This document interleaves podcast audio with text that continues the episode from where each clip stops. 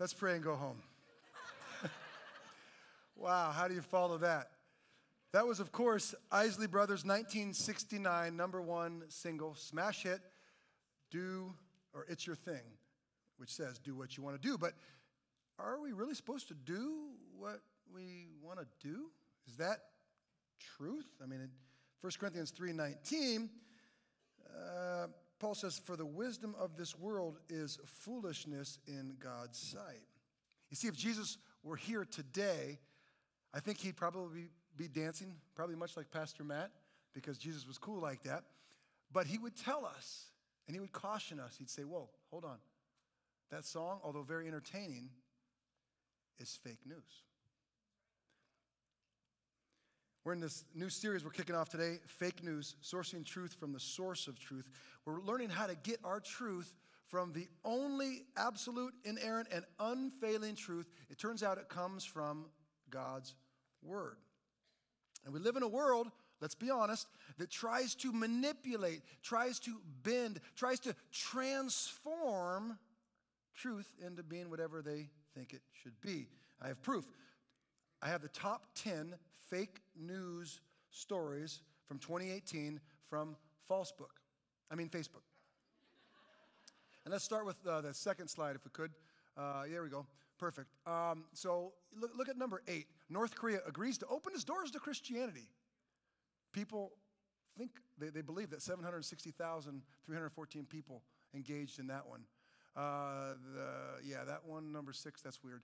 Let's go to uh, the next one, number, go up here, five. Donald Trump ends, uh, ends school shootings by banning schools. All the kids are like, yeah, that's awesome. Nice try. Um, the three, yeah, we had to, yeah, the, yeah, you don't want to know. Don't, don't Google that one. Trust me, don't Google that one. Uh, number two, the former First Lady Barbara Bush dies at 92. These, someone went on there and they had a fake story. She died on the, the 17th of uh, 2018, of April of 2018. They went 24 hours before that and said that she passed away. How, how cruel is that? Right? Fake news. And then, number one, lottery winner arrested for dumping $200,000 of manure on ex boss's lawn. Have you ever wanted to do that? You raised your hand. You got a lot of guts. That's awesome. Hey, we keep it real around here. But here's the thing about fake news fake news is not an issue of just our era, of just our time. It turns out fake news has been an issue since the garden. Genesis chapter 3, verse 1, where Satan, the deceiver, the originator of fake news, came to Eve and said, Did God really say not to eat uh, from, from this one? Did he really say that? And pff, fake news was born. Now, news is often factual, but let me be clear facts are not necessarily truth.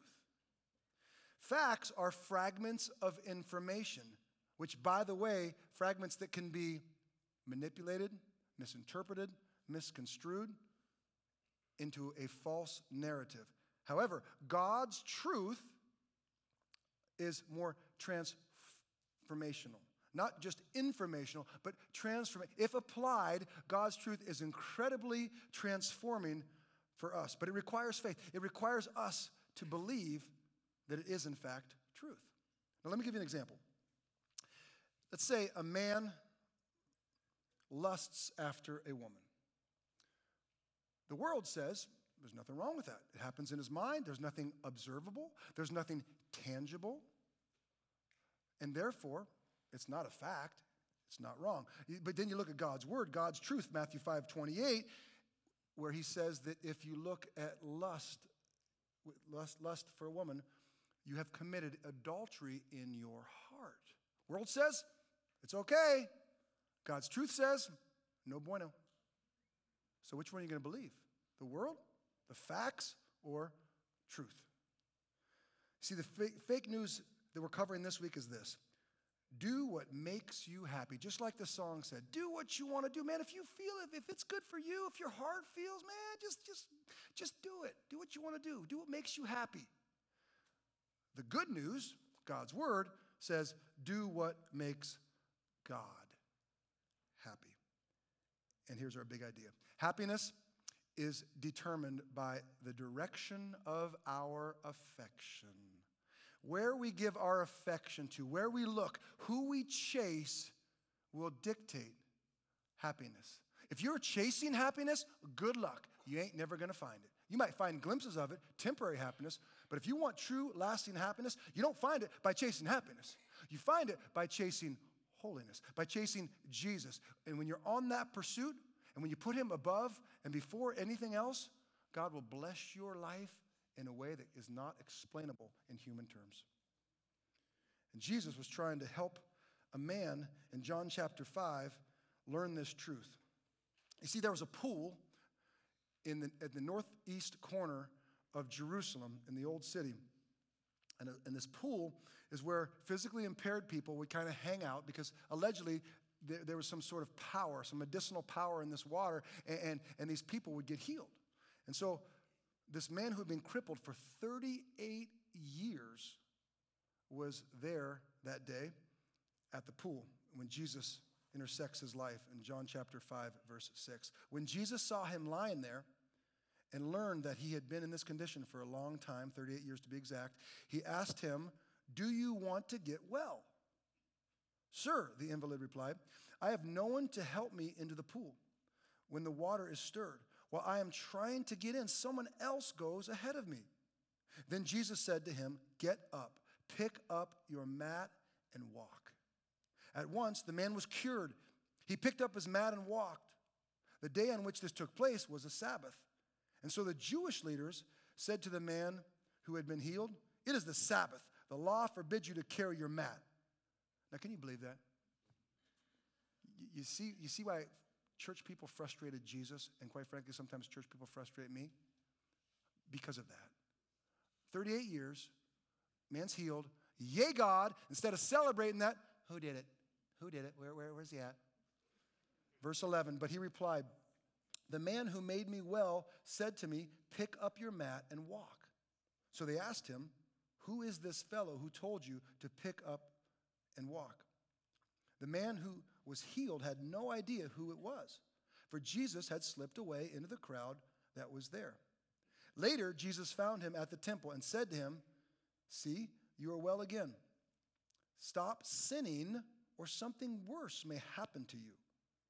The man went away and told the Jewish leaders that it was Jesus who had made him well. Lord, thank you for the story within the story. It's not just about healing, it's about the pursuit, it's about priorities, it's about the way you want us to live our life. God, help us be attentive right now. Block out anything that would be distracting. God, help us focus and be attentive and receive the truth of your word. It, this is transformational truth, and we need to hear it. And so we're ready to receive it in Jesus' name. Amen. Amen. Let's get into it. Number one, happiness is a choice. Verse 6 When Jesus saw him lying there and learned that he had been in this condition for a long time, he asked him, Do you want to get well? There's some power in those words. Do you want to get well? Remember, Jesus knew, we can tell by verse 14, that he knew he was into sin. What the sin was, we don't know. But Jesus knew he was in sin, so he asks him very a pointed question Do you want to get well? In other words, are you serious about this? Are you serious about happiness, or you just want a miracle? Because there's a difference between being well and just experiencing a miracle. We all want the miracle without the lifestyle that comes with it without the surrender, without the emptying that comes with, it. oh, God, just give me the miracle. Well, that's awesome. But do you want to get well? Because there's wellness that extends way beyond a miracle. Do you want to get well? It's like uh, Fletcher on Outlaw Josey Wales. He says, Don't pee down my back and tell me it's raining. Right? Yeah, don't, do you want to get well or not? Let, us let's, let's, you know, sometimes, you know, Jesus' response was so, so pointed and so, so almost terse. Do you want to get well? You see, the reality is people don't always want to get well. Why? Because the Bible says there's pleasure in sin for a season. Hebrews 11 25. There's pleasure in sin for in other words, sin's fun. If sin wasn't fun to some degree, people wouldn't do it. But the problem is the season part. There's pleasure in sin for a season until you get the invoice from Satan. But, oh, but yeah, but but that sin, it just makes me happy. I want to do what makes me happy. And you know, when I take this particular drug, it just it makes me happy. Well, in the words of Sheryl Crow, if it makes you happy, why in the hell are you so sad? Why? Why are you so sad if it makes you happy? Why is your life messed up? Why, are your, why is your marriage a wreck? Why are your finances jacked? Why are you depressed? Why are you lonely? Why are you unhealthy? Why? Because there's pleasure in sin for a season. When you're chasing the wrong thing, you're always going to be unhappy. You might have little glimpses of happiness, but you have nothing that's lasting. Sin will take you farther than you want to go, keep you longer than you want to stay, and cost you more than you want to pay. You see, some people don't want to get well. And it breaks our hearts as, as, as pastors and, and, and church people, and it breaks the heart of God. Pastor Matt, myself, and, and Pastor Dan had the privilege last year of, of going and uh, being a part of counseling a, a, young man by the name of Corey. We have a, a an awesome counselor who goes to the gathering, and uh, she, at that time, worked at that facility and wanted help with this man. Um, and so the three of us, we went down, and I don't know, for an hour and a half, we uh, just counseled the guy. Neat guy, neat story. And uh, several months later, he would end up being released from that center, and he would come to the gathering for, for one Sunday. He lives on the other side of town, so he just wanted to come and visit and say hello. Came, and, and uh, he, after church, I took him to lunch. He and I sat down there, and, and as I looked at him, I said, Man, how, Corey, how, how things going? And, and, you know, he said, he said all the right things, but there was, there was something that wasn't right in his eyes. You know, you know, you know that look when you see that? And, and so I, you know, prayed for him and, and uh, said goodbye and kind of lost contact. Well, I got, got a call this week that this week um, Corey overdosed on fentanyl and passed away. And it just made me think as I was preparing this, you know, sometimes there's people who just don't want to be well. Or, or maybe they want to be well, but not bad enough. Not bad enough to really be free of the stuff that they dabble in, that the lies of this world, the fake high that the world gives. Friends, there ain't no high like the Most High. There ain't no high like Jesus Christ. Every other high is temporary, it's fleeting. The world tries to replicate it, they try to duplicate it, they try to imitate it. But, friends, there ain't no high like the Most High. In your presence, David said, there's fullness of joy. In God's presence alone. That's truth. And, and let me just release somebody from, from, from a burden that they're carrying. Maybe, maybe you're carrying someone else's, you're trying to carry someone else's salvation. You're trying to, to, to, to take too much on, and, and you need to be free from that. What did, what did Joshua say? Choose this day whom you, not them, choose this day whom you will serve. As for me and my household, as for Lepinski household, we've made we purposed in our hearts, we're going to serve the Lord. Right? But but you got to make your decision. Right? You got to make your decision, Tim. We all have to make our own decision. And, and so to just be released from somebody else's salvation. Yes, we carry each other's burdens in, in that we're examples and we love and we share the truth of the Word of God. But beyond that, God has given each of us a choice to make. Do you want to get well? And I pray the answer for us is yes. You see, paralysis comes in many forms. Did you know that? What do you think the greatest need uh, of this man that Jesus intersected there at the pool by the sheep's gate? What, do you think was his greatest need? Well, 38 years. I mean, the guy can't walk. Certainly, his physical healing healing from paralysis must be his, his greatest need, right? I would challenge you. I would challenge you because it looks like there's a different kind of paralysis that's going on in this story if you look closely. Jesus comes to him and says, Do you want to get well? A person who was spiritually free, right, would say one word yes. Or in Aramaic, this part of the Bible is written in Greek, but actually Jesus would have spoken Aramaic the way you say yes in Aramaic is he. Do you want to get well? He. That's all he had to say. But instead, The victim comes out. Verse 7 I, I have no one to help me into the pool when, when the water is stirred, and when I try to get in, somebody else goes and down ahead of me, Jesus. Jesus basically tells him to shut it. Verse 8 Then Jesus said to him, Get up, pick up your mat, and walk. Get busy living or get busy dying. Jesus didn't mince words. But sometimes we're, we're paralyzed in ways that are way worse than physical paralysis. God wants us to move from victim to victor. My question for us today is Are we paralyzed?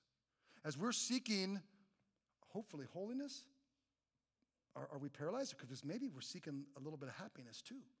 I mean, let's just be honest here. We want to be real, right? Like, like are, are, we, are we suffering from some sort of spiritual paralysis? Because spiritual paralysis is not a measure of immobilization, it's a measure of prioritization. It's our priorities. Where, who we chasing? If we're chasing the world, we're paralyzed. If we're chasing Jesus, we're free. We can walk spiritually.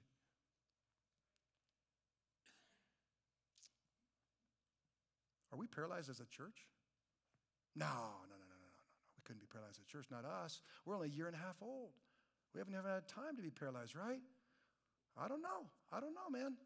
Last week, I shared, uh, I shared about Easter in the park, and everyone was so excited until I told them how much it might cost.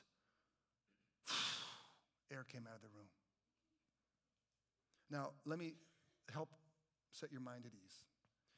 First of all, about 70% of the number that I gave last week is for permanent improvement stuff that we have to buy anyways, stuff that will go into the building. So everyone just relax. Okay? It's stuff we either buy now or buy later. Okay, so 30% is our actual cost that, you know, we're, we're putting out for that that is like non-permanent improvement items. And, and let me just say one other thing. I, I understand that there's a trust thing and some of us have been to churches, some of you have been to churches, maybe where you feel like, man, I, I don't think they were good stewards. Let me tell you something. You can ask that woman back there, Libby. I'm a tightwad. And just this past week, let me give you an example. I'm not, I just want to share this, this kind of stuff that, that happens during the week.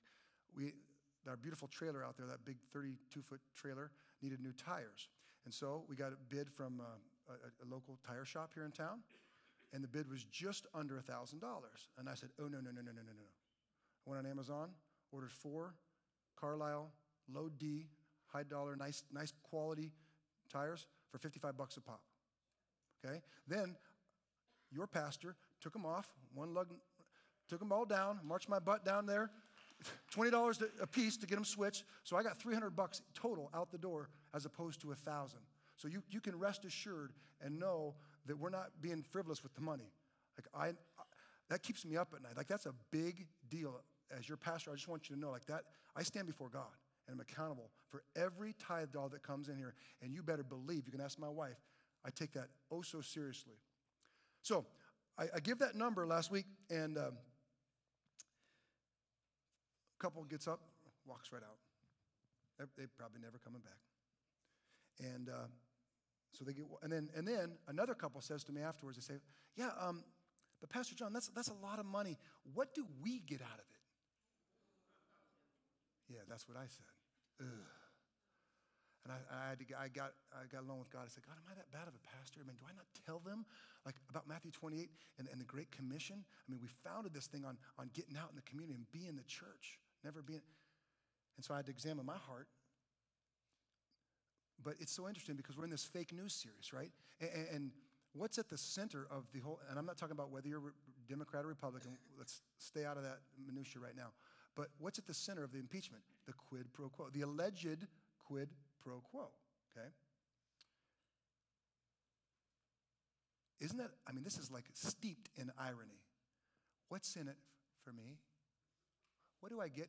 You know, it's Latin, quid pro, this for that. In other words, what, what do I get out of it? You know, if, if I put my money in it.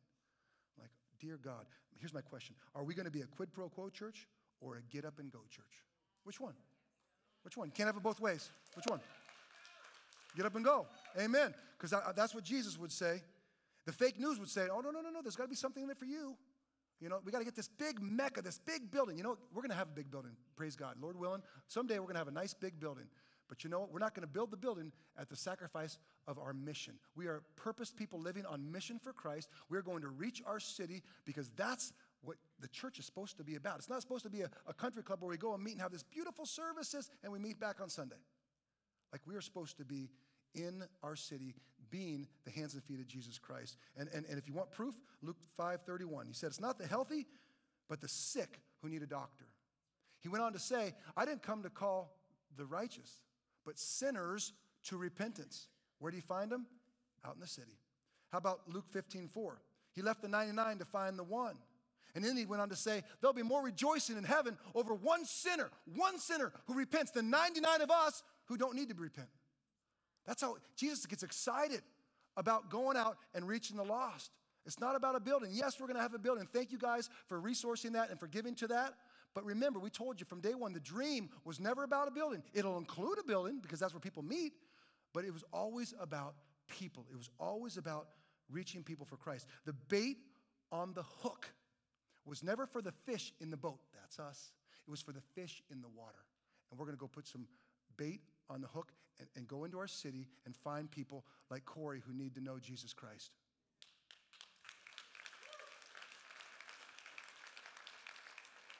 I love, I love what Jesus said here, Luke 14. On the, uh, he says, Then, when you're given luncheon or a dinner or Easter in the park, do not invite your friends, your brothers, your sisters, your relatives, or your rich neighbors. If you do, they will invite you back, and so you'll be repaid. But when you have given a banquet, invite the poor, the crippled, the lame, the blind, and you will be blessed. Although they cannot repay you, you will be repaid at the resurrection of the righteousness. Did you know there's a great need in our city? And if you don't believe me, you can talk to, where's Lisa? You in here, Lisa? We, we, Lisa has come upon this, this re- revelation that I didn't even know about, and I've been here for seven years. There's a huge human trafficking problem. Huge. There are women outside of our very own Walmart, behind Walmart. That's one of the pickup places. And we have a family circle that's doing something about it. And if you want to get involved with that, talk with Lisa right there. Lisa, we're doing something about it. My wife's school has two kids that are transgender. We want to we want to reach the city.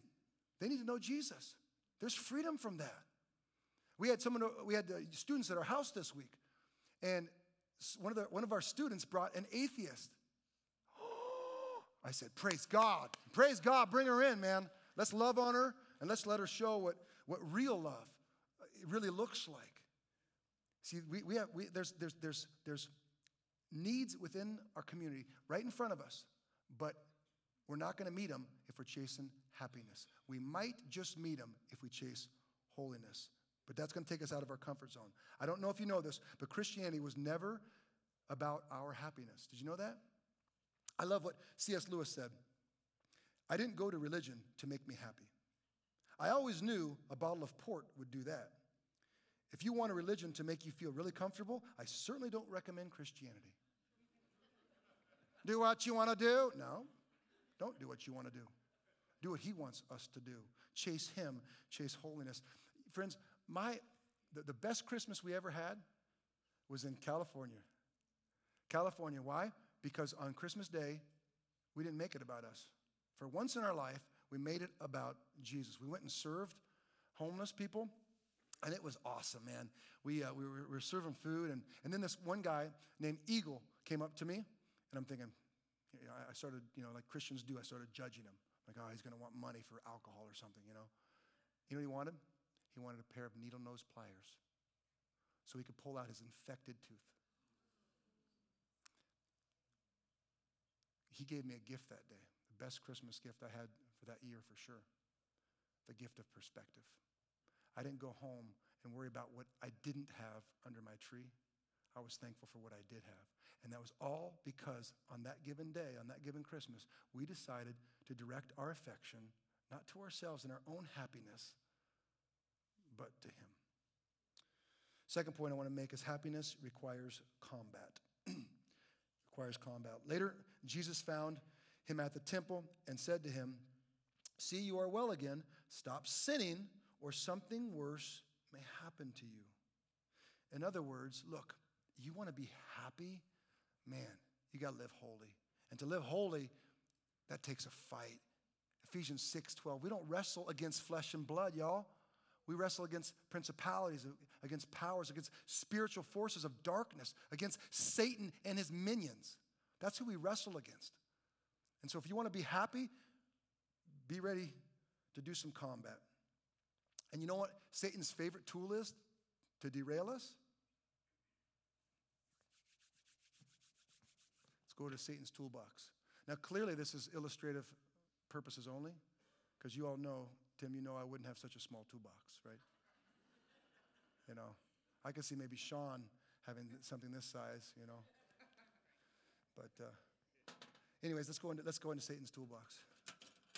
His favorite thing to derail us. Mm, pleasure. Ooh. Yes, Johnny likey. He uses pleasure.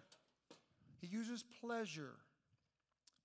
Pleasure is the measure of your treasure. Think about that for a second.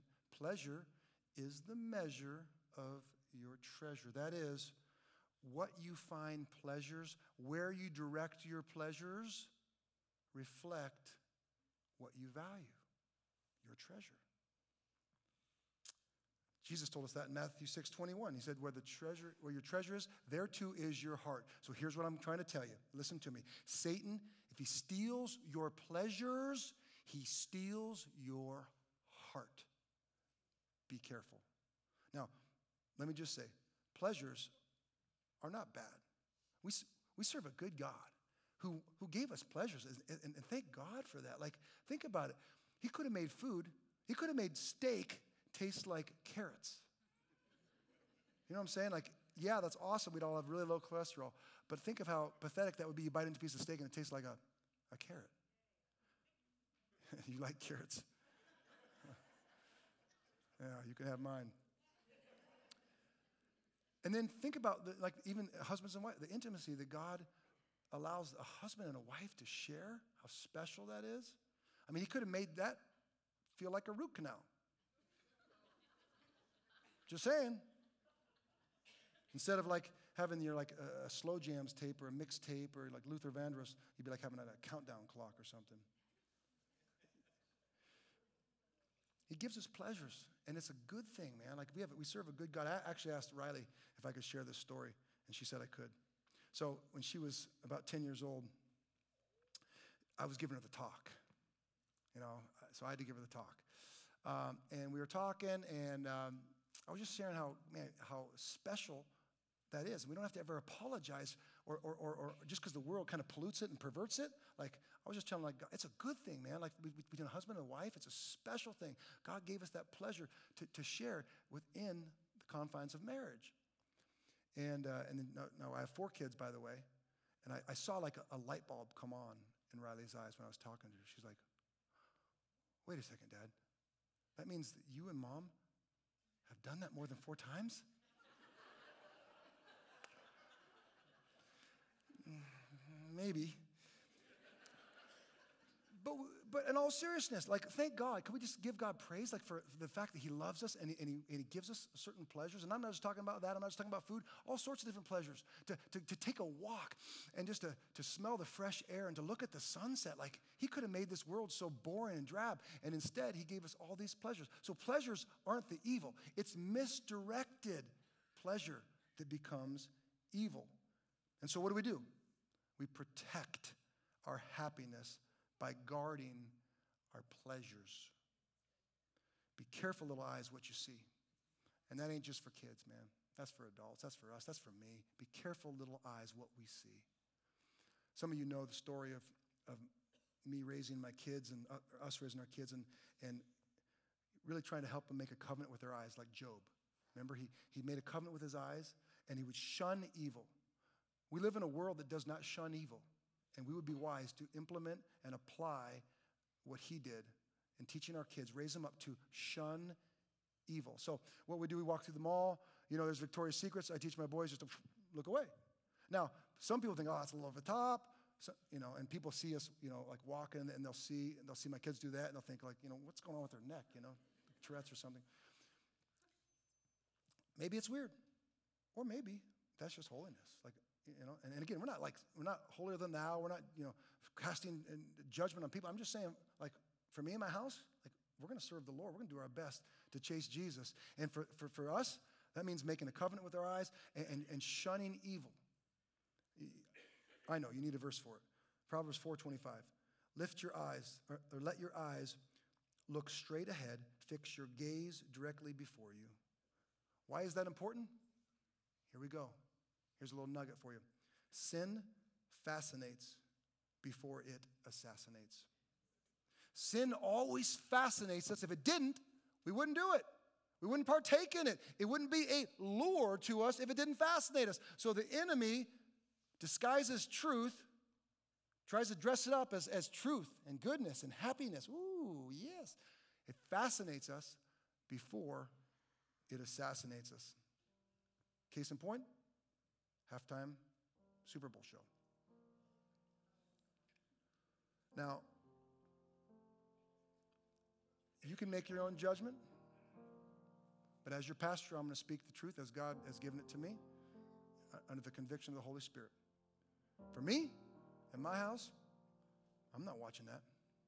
I'm not watching it. Now, uh, you know, you want to watch it? I'm, I'm not going to cast that on you, but I'm just going to tell you, like, I, am here to do a job today, and I'm going to deliver the message. And if you don't like it, you can talk to the, to the manager. Okay, his name is Jesus. But here's the thing, guys. Did that fascinate people? Yes, it fascinated people. So much so that that was the most watched Super Bowl halftime show ever. 112 million hits just on YouTube alone. And you say, well, how do we get there to where, you know, we got women dancing on poles half naked? John Wesley said, what one generation tolerates, the next generation will embrace. And if we're not, the answer is the church, man. There's no plan B. God's plan A was the church. We're the answer. And if we can't fix the problem, if we can't address that, and I, am not talking, you know, I'm not talking about beating people up and oh, you're, you're going to hell. I'm not talking about that. I'm talking about love. Like, man, is that the best thing? Is that what you want your daughter to see? Is that she's going to look at her and thinks that's that's a representation of beautiful? That's not beauty. That's a hurt. In my opinion, two hurt and broke broken women who are getting affirmations by selling out. In my opinion. And I just want, I want to point them to Jesus, a God who loves us, not because you wear short clothing, but because he simply loves you. You don't have to perform, you don't have to measure up. He just loves you. So, let me show that picture. I'll show that picture. I wasn't going to show this last service, but they had it back there. This is what 50 uh, year olds look like in 85. And here's what a 50 year old looks like in 2020. I debated whether showing that because I didn't want to show a girl on a pole in church. But I want you to see the point and how much, our, how much we've slid. And there's hope. I'm, not, I'm not a doom and gloom kind of guy. I'm, I'm a hope kind of guy. Why? Because Jesus was a hope kind of guy. And the hope is us. We are the carriers of that hope. So, what do we do? We guard. What do we guard? Let me give you some practical things. What, guard what we watch. Let's be careful. Little eyes, what we see. Let's guard what we listen to. Let's guard phones. If you have children, I implore you, as your pastor, do not give them an unprotected phone. I can tell you many, many times, many people I've counseled who have given their children unprotected phone and it has led to all sorts of chaos. You pick the apps that they're allowed to see and disable their internet. Movie channels. I know some of you have them. I'm not beating you up, but for me, in my house, we don't have movie channels. I don't want that temptation around me or, or, or my boys or our family. I just don't want it. if you have internet, uh, as far as uh, like kids use internet in the home on a computer, I would just say use it in the commons place, you know, common place in the living room where there can be supervision. And, and, and friends, be careful who we hang with. This isn't just for kids, this is for adults too. Our friends. Are there friends that maybe we need to get rid of? you know? Or is there some changes maybe we need to make? I, don't know about you, but like when, when our kids go over to spend the night, or, well, actually don't do many spend, very rarely do they spend the night. But when they go over to like visit a house, either me or my wife, it's usually my wife, because she's the nicer of the two, she'll go up to the door and meet the parents. My kids aren't going to hang out at your house without meeting the person who's over that, right? So just little things like that help us to chase holiness. And one more thing time. We guard our time.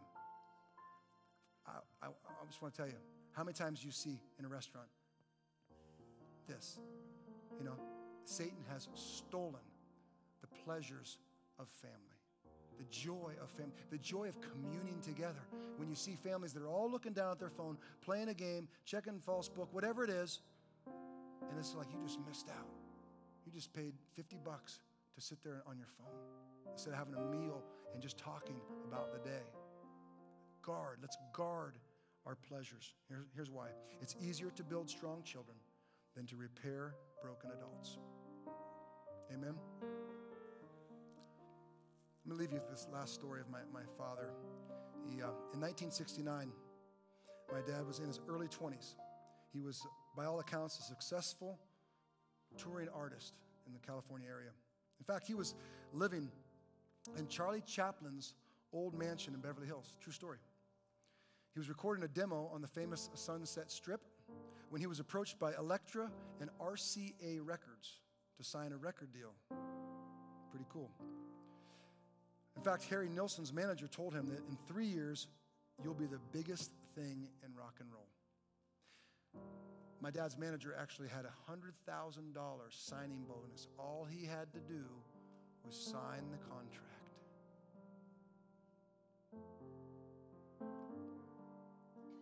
Happiness? The world says, go, man. This is your break. You're going to be famous. You're going to be happy. You're going to live the dream, man. Holiness? But God's saying, walk away. Walk away from that? I'll never get another chance like this.